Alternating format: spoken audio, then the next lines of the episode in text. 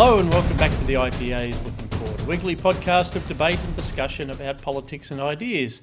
Today, if you're an obsessional follower of the news, no doubt your feeds will be full of the death of Ruth Bader Ginsburg, uh, the legendary Supreme Court Justice in the US, and of course the unfolding drama about the appointment of her replacement to that nation's highest court. Today, I'm looking forward. We will, of course, be looking at that, both the constitutional, legal, and political issues, but we'll also be asking why aren't we more interested in Australia about some looming vacancies on our own High Court because of the uh, statutory uh, limitation on how old you can be while you sit on the High Court? There are some vacancies coming up. Why is this not more talked about outside obscure legal journals and Chris Merritt's column in The Australian? Surely we should be more interested in our High Court justices, particularly when they've just come up with a string of interesting decisions, terrible decisions, depending on your perspective. Uh, so we'll be talking about that, contrasting the two jurisdictions. Uh, don't forget that Looking Forward is a product of the IPA. If you're not already a member, please do go to ipa.org.au to see how you can join or donate. If you're on an Apple podcast, hit five stars now. If you don't like the program, don't don't worry about the rating so much. Uh, to work us through these issues and to make sure we get that five star rating, I'm joined first of all by my co host, Chris Berg from RMIT University. Chris, welcome. Thank you, Scott. Great to have you. And of course, uh, a, a, legal scholar, or a, le- a lawyer at least, and a scholar. Uh, Andrew Bushnell. Oh well, thanks, Scott. I'll try and live up to that uh, that billing. Yes. Law school was a long time ago. well, I think you get you get a lifetime permit to uh, yeah, they um, probably should opine on they legal should look matters. into that. yes, that's right. Um, we don't believe in such qualifications, but uh, we will also be quoting from uh, Morgan Begg, who does actually spend a lot of time in the um, at the IPA working on such matters. But we are going to start, uh, Chris, with the US situation uh, with the passing of Ruth Bader Ginsburg.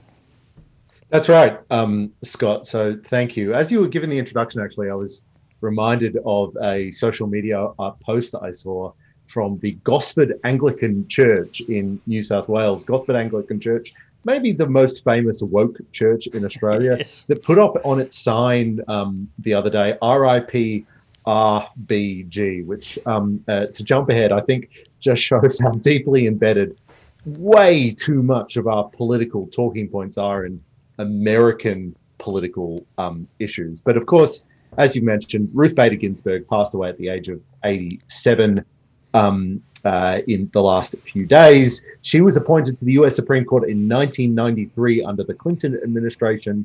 Um, and of course, in the United States, an appointment to the US Supreme Court is a lifetime position, or at least until you decide to retire. Thus, we are barely two months out from the next election the next presidential election, and Donald Trump has the opportunity, and the Republican Senate has the opportunity to um, replace a um, very left leaning judge with a more conservative judge. Why don't though we open with a conversation about Ruth Bader Ginsburg herself, of course, because she's not just any judge on the Supreme Court, Scott, is she? She's um, she's almost a cultural icon, particularly on the left. Hence, my Gosford friends being so keen to to discuss that. Um, uh, you, have been looking quite a bit into the into the Ginsburg, not jurisprudence but reputation. Is that right? Um, yeah, it's. Uh, I was a little little bit ahead of the game, uh, Chris. On um, uh, episode seventy four, I reviewed uh, on the basis of sex, which was a biopic uh, that was made uh, two years ago about Ruth Bader Ginsburg. Uh, she does have a, a reputation that is, is well deserved. Um, you know, through her legal advocacy, um, she was able to uh, drive a series of cases that really changed jurisprudence uh, in in America, uh, and then ultimately became uh, a Supreme Court justice. And it, has been said that in many ways, when uh, for all those who believe that Supreme Court justices should aspire to some kind of higher ideal and be a little bit uh, above tawdry day to day matters, um, she is probably the Democrats' idea of what that should be. And Scalia was probably that for, for conservatives. And, um, uh, and when you say left leaning, the point that I, I made uh, on the podcast uh, six weeks ago was that um, in the context of her times, when she was fighting for women's rights and equality under the law, this was seen as uh, a radical push against uh, conservative actions. By the standards of today's politics, this is almost reactionary. This, these are not the sort of views uh, that get you invited to speak at you know Harvard Law School anymore. And um, so I must admit that uh, I, I look with some uh, I share the, the widespread affection for Ruth Bader Ginsburg as a, as a jurist who certainly came from you know the, the, the liberal in the US sense left, uh, but I think does stand for a real uh, honourable tradition in American society of fighting for equality before the law um, and using the courts to further that rather than just as uh, opening up the floodgates to whatever progressive cause happens happens to be the issue of the day. In that, in that, sense, Andrew. Oh, sorry, Andrew. Go on. Oh, I was just going to say in that on that point, I think one of the interesting themes that's come through um, you know, amid the, the eulogies for um, uh, Ginsburg has been um, just a, a slight uh, pushback on her reputation from corners further left. Mm saying that a few years ago in a New York Times profile, um, Ginsburg said, when asked about why she didn't retire while Obama was uh, president, she said, If you think that Obama would appoint another judge like me, you're kidding yourself. Um, and people have sort of pondered what she meant by this, but her point seems to be that. Um, that she, well, at least viewed from the, the radical left now, uh, the point there is that she was very much a a, her her feminism was a more of a liberal feminism. It wasn't uh, this sort of communist feminism, mm. um, you know. And, and so there's this kind of um, little pushback uh, against her, it, it, just from the left, on on this this point that she was perhaps too doctrinaire a liberal, and that um, a number of her decisions uh, ended up siding with America's liberal establishment. She was too friendly with big business and, and things like this. This is what you, you hear. And then there's kind of some of her later decisions um, were more to the, the left as we understand it now. Um, so I think she was a dissenter in the, the famous Citizens United case, which found that um, political spending is a form of free speech. Um, so she dissented from that. And so she sort of became less of a um, a boomer liberal as she got towards the end of her career. But there's this kind of undercurrent of, of whether her legacy will be, um, you know, in the future when they when we look back 20 years hence, um, whether she'll be remembered as fondly then as she is now by her core constituency, which is. Um, as I say, essentially, yeah. boomer and, and liberals. she even she even uh, uh, criticised Roe versus Wade. Uh, Tim Andrews, uh, the great libertarian, uh, had a something on Facebook this morning with a quote from her saying that Roe versus Wade went too far. Uh, she believed the, the law that was being tested um, at the time, uh, criminalising abortion in Texas, should have been struck down, but that should have been it. Whereas the Supreme Court in 1973 went out of its way to to, yeah, to read into the, the 14th Amendment of the Constitution um, a right to privacy. Yeah, so I mean that that to to um, uh, say anything other than um, how enormously good the Roe versus Wade decision was, is surely heresy from the point of view of the contemporary left. Well, um, and I think any any um, any decent jurist um, who serves for such a long period of time will have something of a mixed legacy. Um, the right kind of went through this a few years ago when Antonin Scalia passed away, and he, of course, was famously um, friends with Ginsburg despite their disagreements because each of them, you know, lawyers have this kind of thing of um, recognizing brilliance above yeah, yeah. all others. It's kind so of what, do they, what do they call it? Associative sorting. Basically, you, you, you're always friends with someone who's got an IQ within ten points of you yeah. in either direction. And, and so they, they had this sort of um, mutual admiration society for their for their intellects. And, and similarly, uh, Antonin Scalia. Um, recommended current one of the current justices, Elena Kagan, who's very left wing, was appointed by um, uh, Barack Obama, and Scalia, when sounded out for his views by the Obama administration, said, "Well, you should pick her because she's really smart." Um, uh, you know, accepting like you're going to pick a lefty, so you might as well pick a smart one that I can have some fun with. um, and and so that was kind of the relationship they had. But the right kind of went through this when Scalia passed away, which is, um, you know, a, a, an evaluation of you know how well his um, his jurisprudence would hold up. Uh, in particular with Scalia, his, he was also like the flag bearer for a particular judicial philosophy, which made him somewhat unusual. Um, which is the, the philosophy of originalism, which is the idea that the US Constitution should be interpreted in line with um, the intention of the people who wrote it. Um, And we will come back to that. Yeah. We should talk about the politics of it all. Yeah, Well, no. So let's start on the politics of, of the of the current moment, um, and and everything goes so fast, particularly in the United States at the moment, that the current moment is like the politics of this week. Um, so the immediate issue uh, facing the United States right now is um, should Donald Trump appoint a successor? So we are incredibly close to the election, and the Democrats have pointed to the uh, to a precedent that is purportedly or has purportedly been established by the Republicans when Barack Obama was trying to appoint a successor to Anthony Antonin Scalia um, in 2016. Again, just before the election, although albeit actually quite a bit before the election in, in I believe March 2016. In that case, when Obama was trying to appoint Merrick Garland, the Republican majority Senate refused to hold hearings saying that the next justice should be appointed by the next president, which of course turned out to be Donald Trump. Um, now, the Democrats are just up in arms about that. They argue that the precedent that was established in 2016 should absolutely hold in 2020, especially because it's even closer. Donald Trump obviously doesn't share that view, as we've seen over the last couple of days. But on that argument, um, uh, Andrew, why don't I ask you? Um, how, how do you assess that argument? I mean, is this is this wild hypocrisy, or is this a pol- is this politics as she's written, or Yeah, I think or- or- how do you think about it? Well, there's two. There's two, two key differences. The first is that we have a Republican. We, the United States, has a. There are there I go doing it too. The United States has a Republican president and a Republican Senate. So this isn't a case of um, a, conflict between the administration and the Senate, which is what the situation was um, when Obama had the, the the vacancy in his last year in office.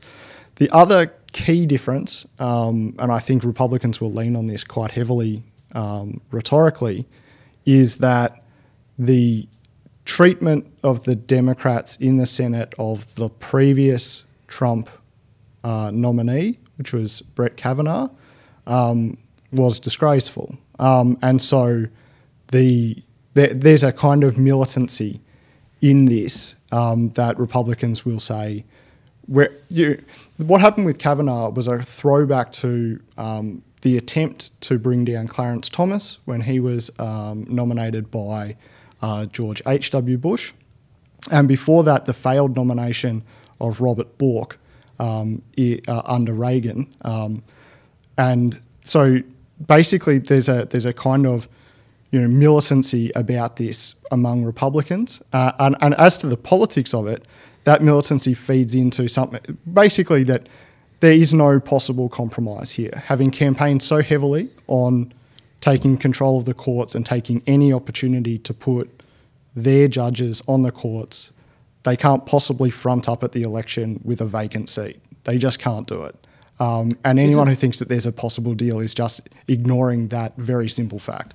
Isn't isn't isn't it just a? Can I just strip it back a bit? Isn't it a problem that politicians and and commentators as well tend to dress up their raw political calculations in statements of the most highest of all, all principles. Um, you know, it is under no circumstances has a Senate ever um, uh, nominated someone in these circumstances, when in fact all that they were talking about in 2016 is we have control of the Senate and we don't want to. And what the um, Senate is talking about right now is we have the control of the Senate and we would like to do this, so we will. The only thing that matters here Yeah, and is those votes. And that there's a and it's not just I, I say raw politics, but this is the people who are represented to do certain things. Yeah, it is. point. It is politics. You know, It's what they, it's what they do. And and as always, I mean, it was Trump who made subtext text um, in the in the best way when he said, "Well, um, you know, asked about the difference, he said, "Well, it's a Mitch McConnell thing. He didn't want to do it in 2016. He wants to do it now. So that's how it is." But that's also that's also. Um, I mean, all this talk about precedents and rules and things that we project back into the past. At the end of the day, the U.S. Constitution is very clear, which is the president can make an appoint, you know, appoint, nom- sorry, nominate someone, um, and then it's the role of the Senate to assess that nomination, and they either say yes, they say no, or they piss about. Uh, which is you know another tactic that they could use, and in this case, you know, delay until after the election creates a range of scenarios um, that we might consider. But um, the Constitution is very clear that it's, it's, it is the role of the Senate. So all of these so-called precedents and rules and things are only things that have been tried from time to time. They've, ne- they've never been that hard. And, and, and McConnell clearly in 2016 it was essentially well, it's like I'm blocking it because I can. Um, why, why, why, why, Andrew? do we why are we so susceptible to this so why are we so susceptible why do we feel the need to dress these raw political claims about the numbers of people in the Senate up in these matters of high principle and the the why do we have to do this? Isn't this this is how we've gotten into this situation in yeah, the first I think, place I, I, think, I think part of it is um, you know the, uh, uh, psychologically a need to feel like you're being reasonable. Um, and what that comes down to if you if you wanted to be really sort of nakedly utilitarian about it. The game theory is something like um, we we try and we try and dress up our exercises of power when we're in the majority as principled, so that when we're in the minority, we have some kind of moral claim upon you, um, and you do the same to us, and that's the um, that's the dynamic. Um, you know, and so for example, the reason the reason this is even an issue is that um, whereas previously you required um, 60 votes in the Senate to confirm, well, you needed 60 votes to end debate about a nominee before it could be before it could go to a straight up or down vote. Um, the Democrats got rid of that when they had the majority, and they was and they were told at the time. Um, Mitch McConnell, who's the, now the Senate Majority Leader, but was at the time the leader of the Republican minority, he said, "You you may not um, you know, you, you, you may look back on this with some regret um, that you have changed this rule. And, and so the only reason this is even possible is that the Republicans who have a 52 48 hold, 53 47, 53, 47 uh, hold on the Senate um, can push through, as they did with um, Brett Kavanaugh, they can um, push through their, their nominee with those numbers. Um, and so it, it's it's it's extremely uh, well, I would say it's infuriating for the the Democrats to turn around now and talk about the norms and precedents and things like this when they changed the rules when it was to their advantage.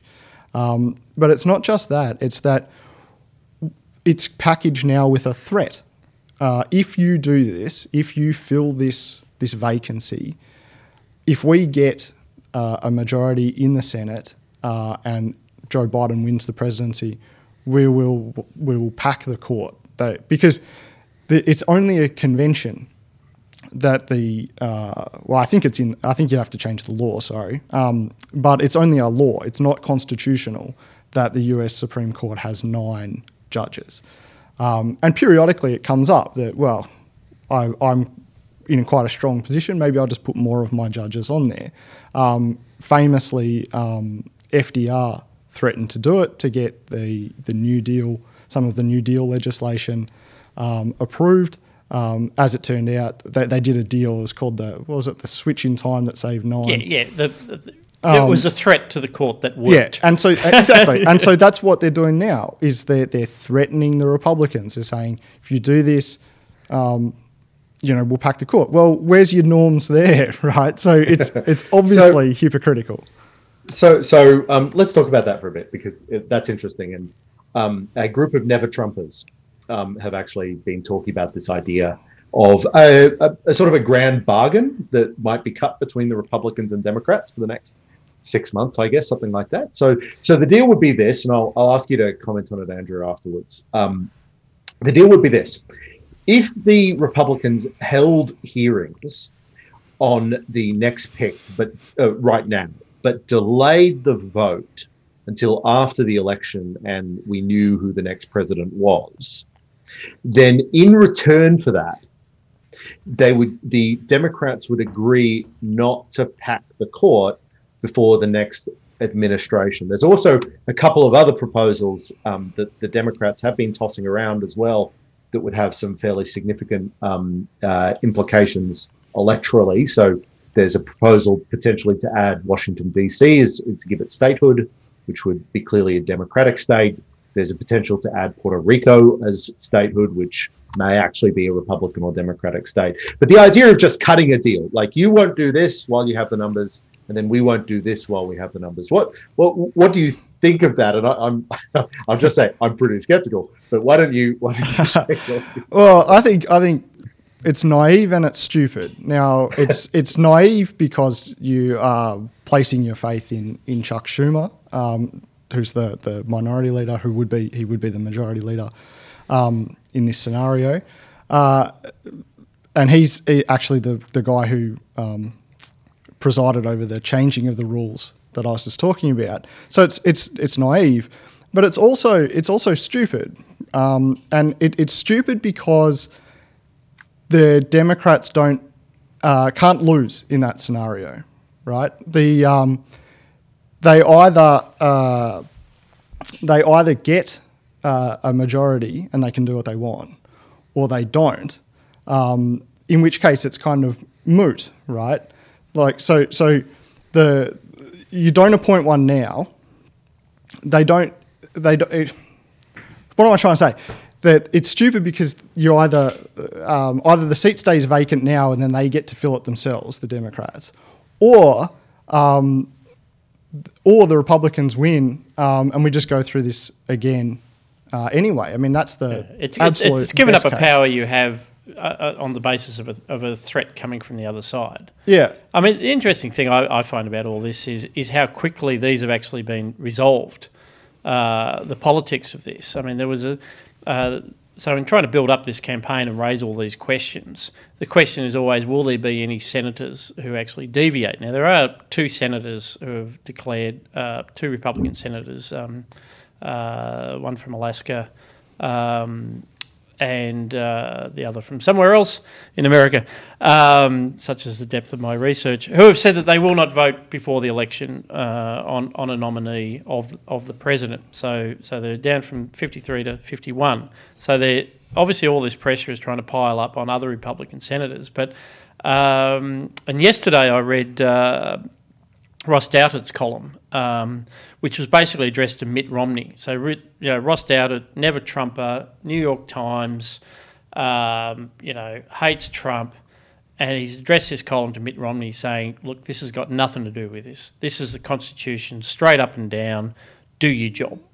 Uh, you know, this is what you're elected for. This this unites the Republican Party like nothing else. There are no grey areas here for Republicans. And Romney's now come out and, and, and he hasn't said he would vote for, hasn't given written a black check, but he said if it comes onto the floor of the Senate, I will vote. He has no issue whatsoever with voting on the uh, nominee this side of the election. And we are 42 days out, and the average is 69 or something, but there have been appointment processes which have been shorter. When I spoke about uh, Ruth Bader Ginsburg on episode 74, I said um, that window might now be closing, but I don't think it I don't. Hopefully, I didn't say it had closed. Uh, it's. For, it's. I, I, think. I think it's. There's around two weeks of Senate sitting. Yeah, days, it can so, certainly so be done. can be done. This is yeah. not an unprecedented thing. So yes, yeah. it's a bit unseemly, a bit of a rush. But so anyway, the point being, your bellwether, your your canary in the cage is Mitt Romney, yeah. who who um, I think voted uh, for impeachment.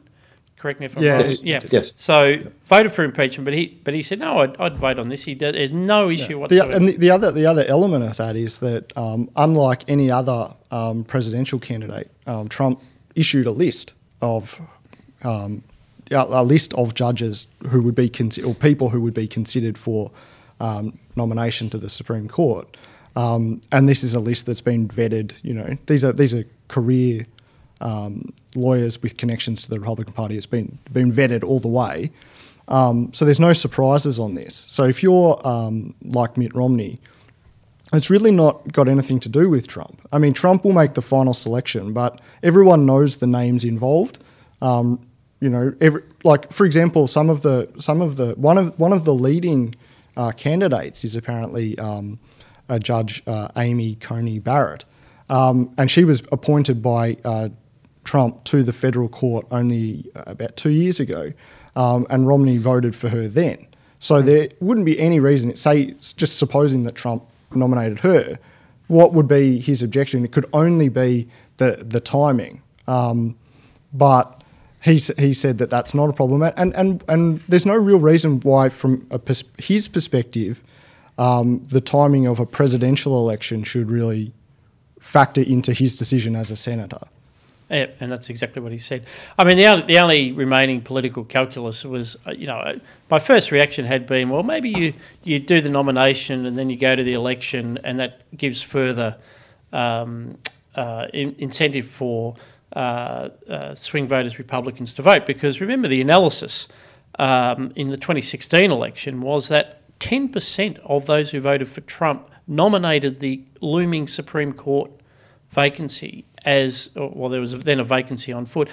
Uh, ten percent of them nominated that as their primary reason for voting for Trump. I mean, this this brings out the base like nothing else, and it's and it's actually asymmetric as well. Like it fires up Republicans in the way it hasn't fired up Democrats because Democrats took it for granted for so long that the court, that, that if they couldn't get something through Congress, they could always get it through the court system. And it was only when the Republicans woke up um, uh, and the Federalist Society, uh, over a multi-decade journey, um, identified conservative jurists, built up this body of conservative jurisprudence, and ultimately um, uh, it was Leo from the Federalist Society who provided the first version of the list to Trump.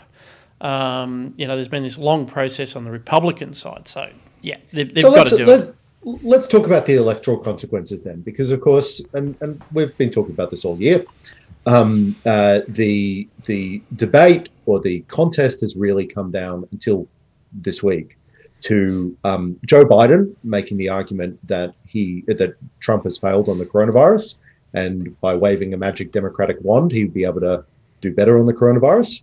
Um, and Donald Trump has, of course, leaned heavily into a law and order story um, uh, in response to the law and order challenges around the United States. Um, this suddenly seems to change the trajectory of the election. I don't think we've seen a very large number of polls or a very useful sample of polls since um, the death of Justice Ginsburg. But um, Andrew, just on the raw politics of this, from from the perspective of the presidential election, um, do you think this helps Trump to try to push it forward now? I, I do. Uh, sorry, before you answer that, I do have just this nagging doubt that this may not 100% be in Trump's interest to do so. Maybe it would be better for him to hold this, but it's very strongly in Mitch McConnell's, the Senate leader's interest to push through. How do you see the politics, the raw electoral politics? Yeah, well, I think um, that the the, the argument for uh, not making a nomination would be something like um, vote for me to make sure this vacancy is filled in the right way. Um, but I think that's too clever by half. Um, I think you you risk. I mean, people would say, "Why am I being blackmailed by a president that I've supported for four years?" Just make just make the appointment, mate. Just do it. Um, and and I so, voted for you to do this last month and a half yeah, as well. This is yeah, like this is this is it. This is actually what I voted for you to do. So, um, and so I think the electoral calculation for Trump is actually um, quite straightforward for that reason. I think um, he can't. There's no downside to him from picking this fight. Um, do this now. No one's talking about coronavirus. No one's talking about anything else. Um, they talk talk about this, um, and it's a it's a promises made, promises kept scenario. You know, Trump said, "I'll be good on the courts. You back me on the courts," um, and this would be his third pick. Um, it's a huge. It's just a huge cudgel for him going into the election. I think. It, it, it has been interesting though. So um, what? So so on the Republican side, people tend to talk about Roe versus Wade as the key pivotal issue. And they do on the on, on the left as well. But the Biden messaging, certainly the Biden messaging that I've seen so far about the Supreme Court um, pick has all been about Obamacare, which is a I think a strategically um, interesting way to do it. It's trying to pivot a Supreme Court thing back to where he thinks he is strongest, which is on coronavirus. You know, if you vote for Donald Trump again, if you if if um, his Supreme Court nomination gets through, then we're going to be in a worse healthcare situation than we were already. Um, which which I, I, I am not a American political strategist and definitely not. Well, well I'm, I'm, i might throw I might throw throw in there, uh, Andrew, before we pick it up, a scenario that I that I had painted for me. Um, uh, by some different Never Trumpers on the Editors podcast, which is that um, Biden's worst nightmare because um, he's staked out, staked out something in the center, you know, in the centre ground, which is his whole strategy. His worst nightmare is that uh, Amy Coney Barrett goes through to the House Judiciary Committee, and Kamala Harris, who is well to the left of Biden, and and is um, who Trump is desperately trying to paint um, as as being uh, the the power behind the throne and part of this left wing cabal that's actually going to pull all the strings on Biden.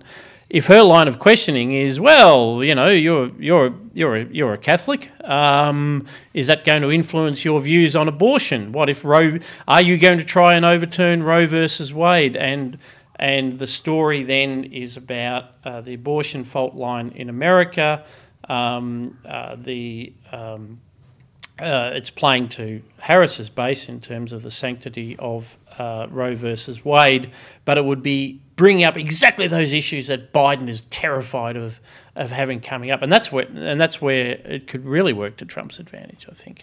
I don't think there's that much risk of that because the the uh, uh, the Democrats sort of they fold together abortion and healthcare, um, and so it sort of um, stays on message. I mean, I think the healthcare angle is actually, or the Obamacare angle is actually pretty clever hmm. um, because it's kind of a sore point, I think, for Trump because um, he is um, dispositionally um, in favour of more expansive healthcare. He doesn't have any um, ideological problem with government healthcare um, himself. He's made that pretty plain. and yet, it's one of the chips that he's he's continually had to negotiate uh, or pass back and forth with Mitch McConnell, um, who has a different agenda, which is the you know the repeal side of repeal and replace of Obamacare, um, which they did um, partially. Um, so I think it's a pretty interesting angle because it sort of gets at something that, when I say promises made, promises kept on the court, um, healthcare is one thing where Trump has not been able to do what he wanted to do, and he keeps making this promise um, even now, he's still saying, you know, we're going to get you a better a better package, better better legislation, um, and there's been no real movement on that. So I think it's it's quite clever from from Biden, and I think um, playing up. I mean, I think Harris is probably smart enough to. I mean, there's plenty of other Democrats who can raise the question. Um, I think the last time Barrett was up for was nominated for the federal court, um, it was Dianne Feinstein from um, California that asked her about her Catholicism. Um, famously said, "The dogma lives loudly in you," which is the sort of thing. Which is the sort of thing that you like. It sounds like she thinks that that's a famous quote or like a regular From the Exorcist or something. Like a, yeah, like a regular line that you would say. When actually, it's just like kind of your own creepy um, fascinations. Um, but I, so I, I think you know it'll probably play out that way anyway, and Harris will will get stuck into something else like Hmm.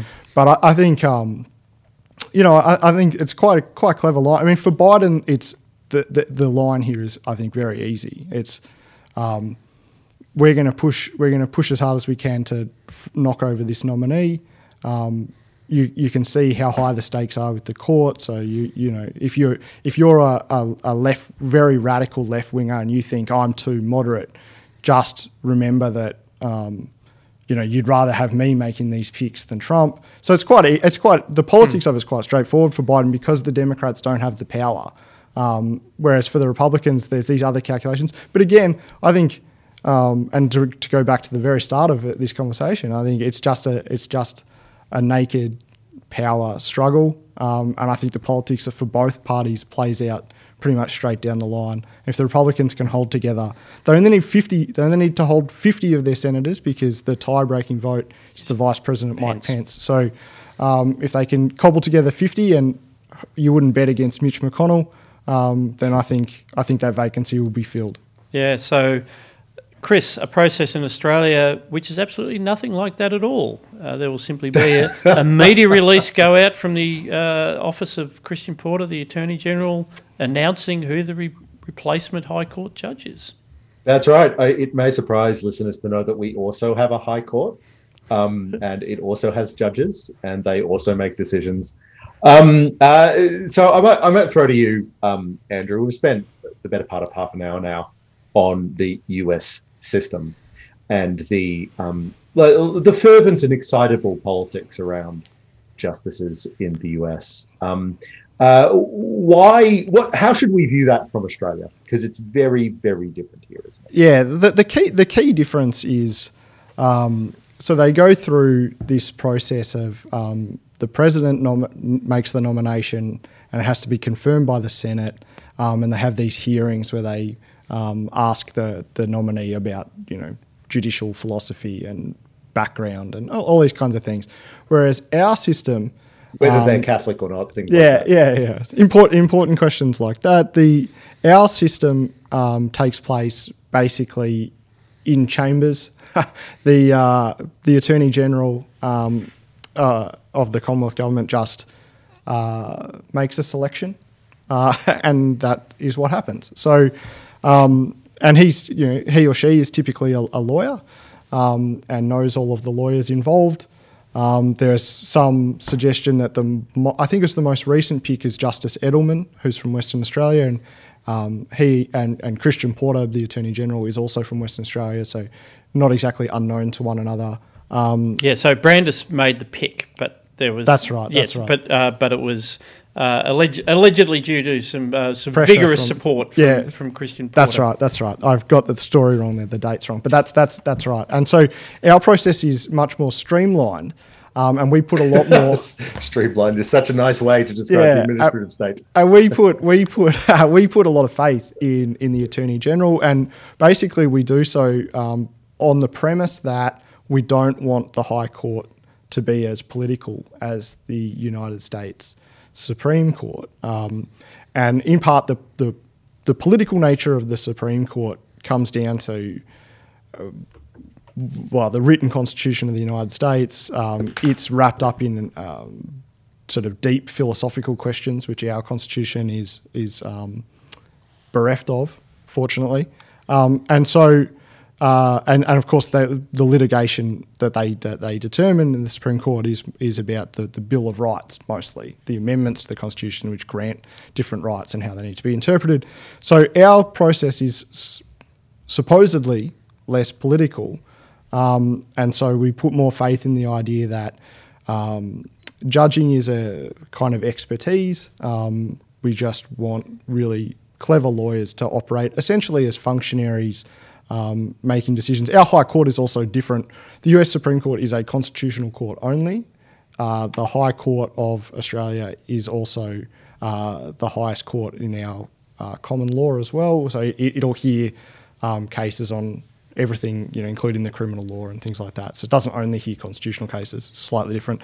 But the main the main difference is that um, our constitution perhaps is not or traditionally has not been seen as being invested with such deep philosophical questions that um, well, determine and, the and until they the actually ke- and, until they actually start to make decisions I, which are invested I, yeah. with. I'll, I'll, jump in here. And, um, uh, this is from a great piece that um, Morgan Begg wrote in the IPA Review, but he quotes Greg Craven um, uh, making the argument that um, the the system that we have right now, or the system as it is designed, is sort of designed to select against judicial activism. And so while it selects successfully against judicial activism, that's a good, stable equilibrium. But to quote Greg, once it is accepted that the fundamental task of the judge is to mold the law according to his or her policy conceptions, then the case for introducing an element of political accountability for this essentially political task becomes vastly stronger. And I think Scott and Andrew, over the last couple of years, um, uh, you could date it back a lot earlier, but really starkly over the last couple of years, we've started to see that the High Court's decisions really can't just be described as that sort of functional utilitarian, you got a job to do um, judicial work, really, has it been? Well, the, the, the, the, positivist conception of the law as um, something that's sort of its meaning is contained within itself um, is is only possible when there's a widespread uh, consensus about the values that are used to judge the uncertain cases. So this is the famous um, analysis of uh, the English legal philosopher H.L.A. Uh, Hart.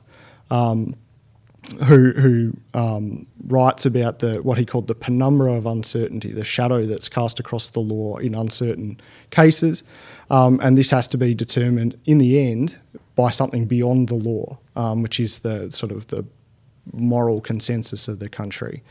Um, and when that uh, when there's no consensus to appeal to, then uh, these these marginal cases um, become much more contentious and you want to have you know partisans of either side will want to have judges who are sympathetic to their understanding of the values that are going to be used to to to make these determinations in in uncertain cases, um, and so in Australia, like we, we've we've we've kind of been we've we haven't always avoided this, but there has been a consensus, at least among the legal establishment, um, that has avoided a, a, number of these these controversies.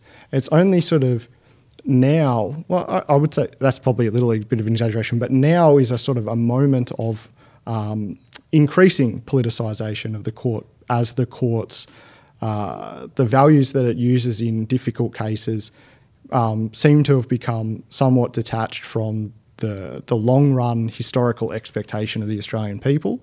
Um, and if you do you want me to raise the Tom? yeah, that, so, so well, that's the love case. Yeah, right? yeah. Well, so uh, just before you do, so I think, um, uh, and and we might before you do. So the uh, the over the last couple of decades, probably the the, the first high watermark uh, was the Mabo case, uh, where uh, Tim Fischer uh, the then deputy prime minister famously came out afterwards and said that you know this this is a uh, this decision is a reason why we need to get some big C conservatives onto the High Court, and there was a, a lot of uh, confusion around that uh, because it was assumed he meant political conservatives, whereas he actually meant legal conservatives. But all all of that has sort of been lost in the mists of time, and that was probably the last time Australia had a real debate about um, who gets to be on the High Court and, and how their um, legal qualifications uh,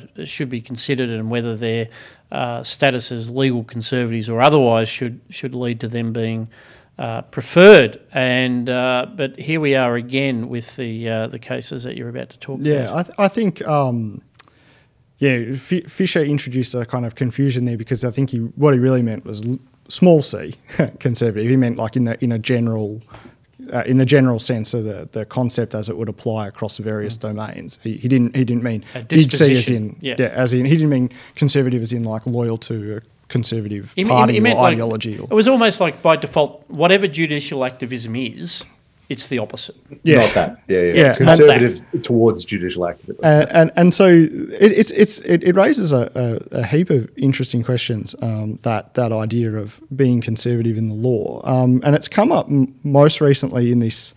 Um, Thoms the, or the Love Thoms case. There was two cases heard together. Um, one involving a, a, citizen of Papua New Guinea, the other was a citizen of New Zealand um, who were convicted of crimes in Queensland and then, uh, well, they were going to be deported um, under the, the Migration Act. The Commonwealth was going to deport them. Um, and what they claimed was that they could not be deported because they had Indigenous Australian heritage. So, notwithstanding their lack of Australian citizenship, um, they could not be aliens under the, the Constitution of Australia, which, which gives the Commonwealth power to make laws with respect to nationality and alienage. Uh, I think that's the exact wording. No. Anyway, but that's what it is. It's the alien's power. Um, and the the uh, the precedent on this is, is quite is quite clear.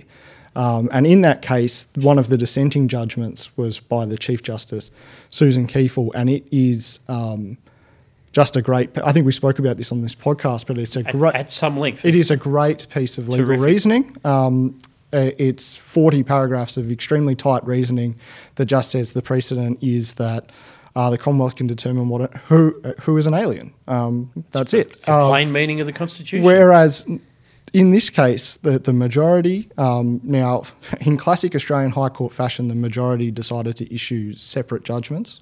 So all seven judges in this case decided that their opinions had to be recorded for posterity. Um, but I feel the same way about my opinions. Though. yeah, yeah. Well, why are we recording a podcast if not for posterity?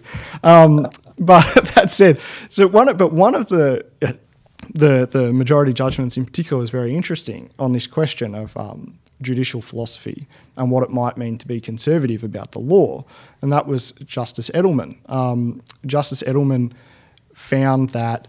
Uh, based on based on the earlier Mabo decision, which had um, which had used uh, indigenous customs and and uh, law, uh, traditional law, um, as a as a way of indicating uh, property rights for indigenous people, so that the existence of these com- uh, these customs and traditional laws were held to um, be evidence of an encumbrance on the land when the crown uh, purported to, to take possession of it, and that's where we get native title from.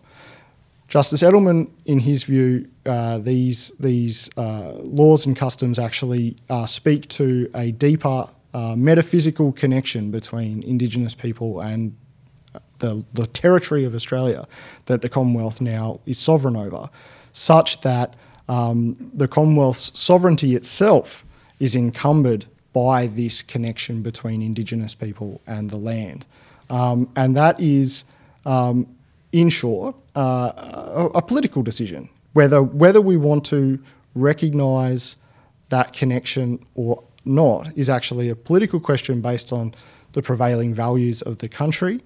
Um, and so the argument would be that he has overstepped his bounds as a judge, and that this is, in some sense, unconservative. And we would prefer to have a judge who, when a difficult case like this comes up, is much more prepared to defer to Parliament so that uh, the issues can be debated by the representatives of the people, um, which is the traditional Australian way of resolving difficult political questions. So that's one. That would be one sense in which, um, if we if we wanted uh, the Attorney General going forward with with two vacancies coming up in the next six months, um, to to be to appoint a small c conservative to correct the record, uh, a small c conservative, it would be someone who was prepared to look at the constitutional structure of Australia, um, in which political questions are determined by the Parliament, uh, and when such a difficult case like this comes up, not attempt to read into the Constitution or successfully So in read into the Constitution. So, so in uh, that value sense, questions. Andrew, and we've had a few conversations about this in the past. Um, Uh, the Australian Constitution and the American Constitution are very different. Uh, a large part because of what you've described, that there's that ideological content.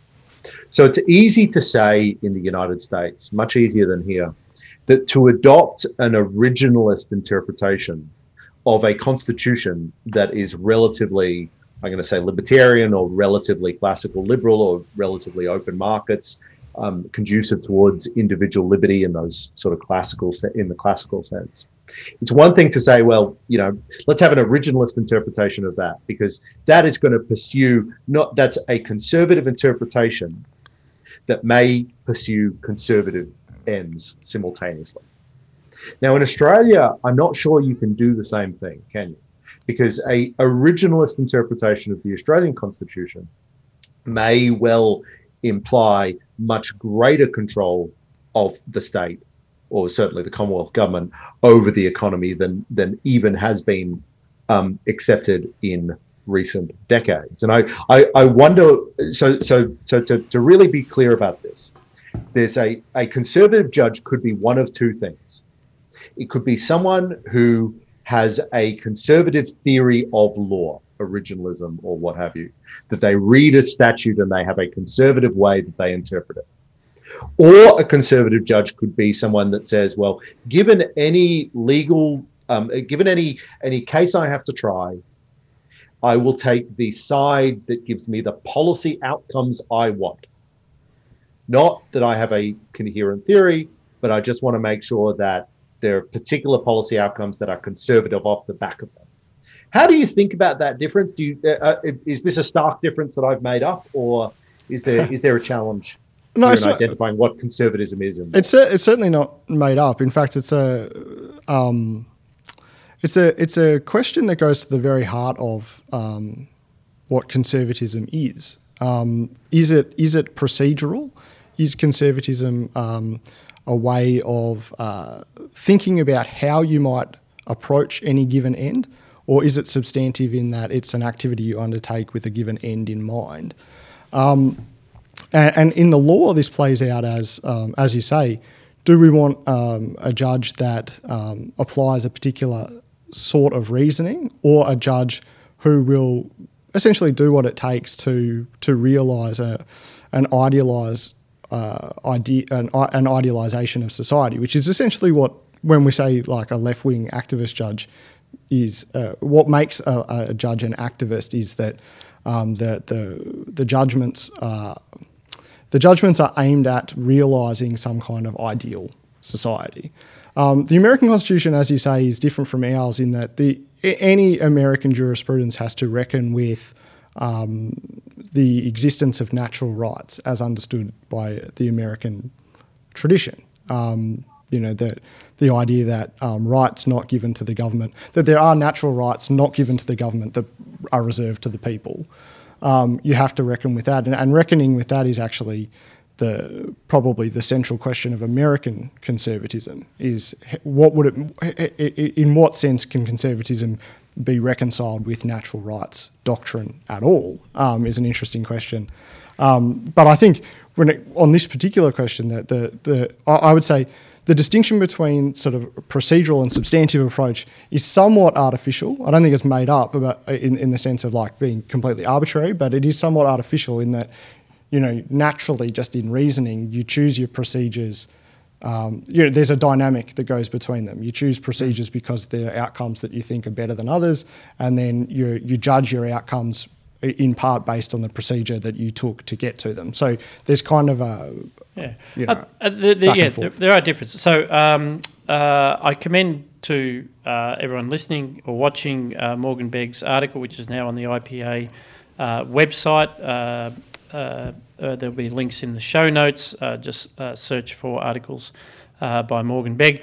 Um, but certainly, one of the things he explores there, we talked, we spoke about the Federalist Society, whether there's scope for something in Australia, but it is quite different, as you say. We have this different jurisprudence. We do have uh, the wonderful institution called the Samuel Griffith Society. I've got some examples of its um, uh, the annual volumes of its proceedings there.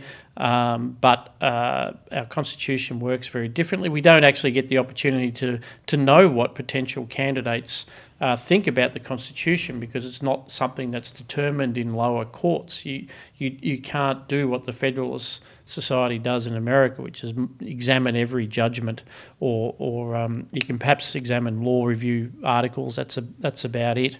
Um, uh, but so certainly, so the Samuel Griffith Society works in a very different way to the Federalist Society. But I think uh, certainly on the centre right in Australia, there is some interest in saying, well, we must do better than the, what we did with the appointment of Edelman, who is appears to be stupendously smart in exactly the way you were talking about before.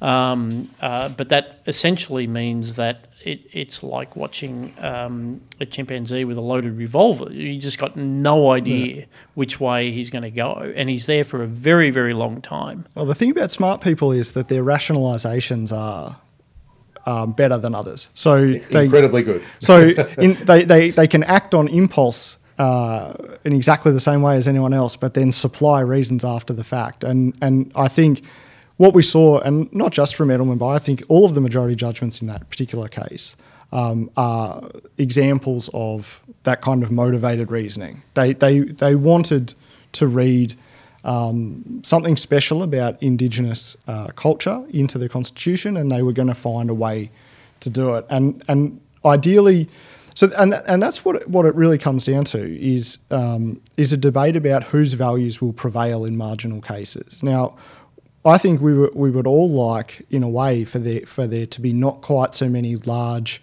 unsettled questions. Um, and fortunately, Australia has perhaps fewer than the United States.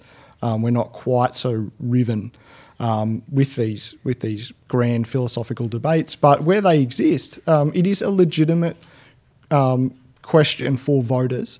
Um, you know, if I vote for this political party, will they not only faithfully represent my values in Parliament, but will their uh, judicial appointments represent my values? And so there is some merit in um, the, the, the, the, the way the Americans have gone about it, which is with this nomination process and the hearings and stuff. That didn't happen. That that's not constitutional. That's emerged over time as a way to try and manage this deep-seated political conflict.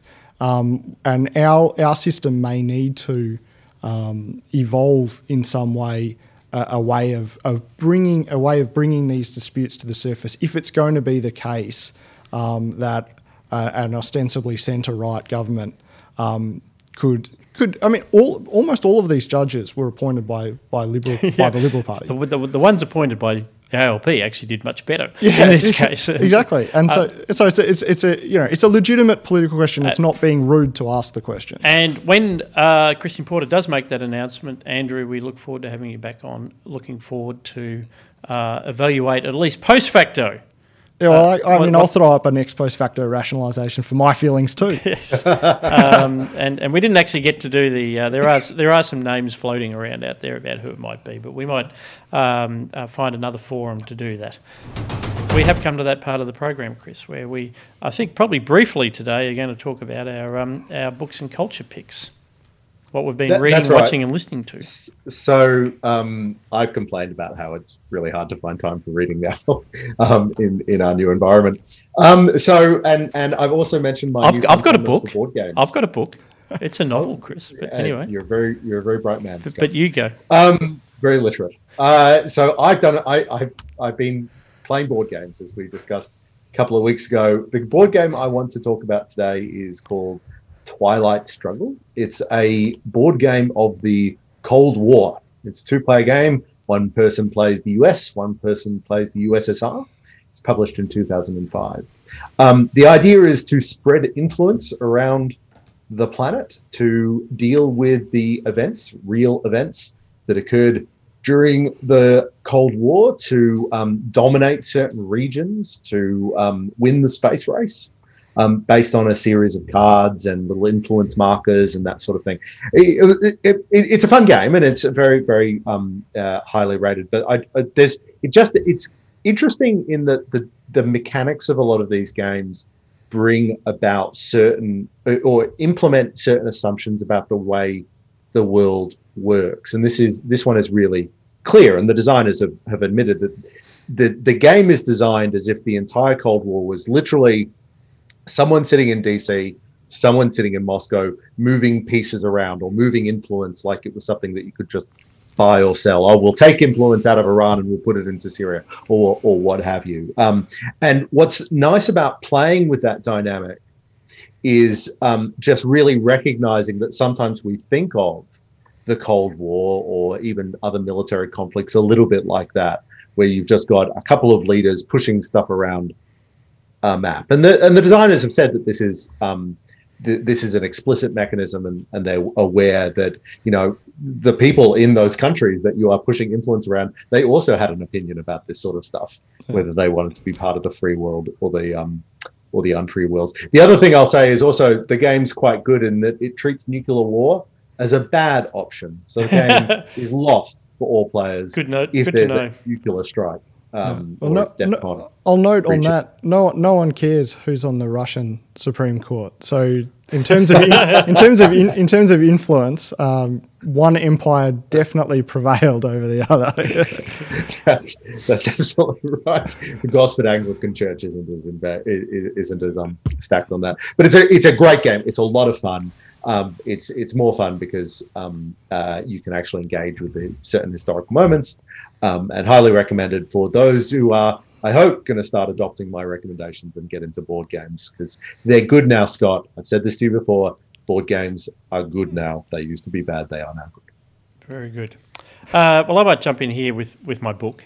Um, uh, it is a novel. to raise the tone somewhat. Um, I, I'm going to lower it again. Don't worry. Yeah, no, no. I have previously on this podcast talked about uh, my brilliant friend, the um, novel by Elena Ferrante about uh, two young girls growing up in Naples. Uh, uh, Ferrante is described as the Jane Austen of um, of of Italy.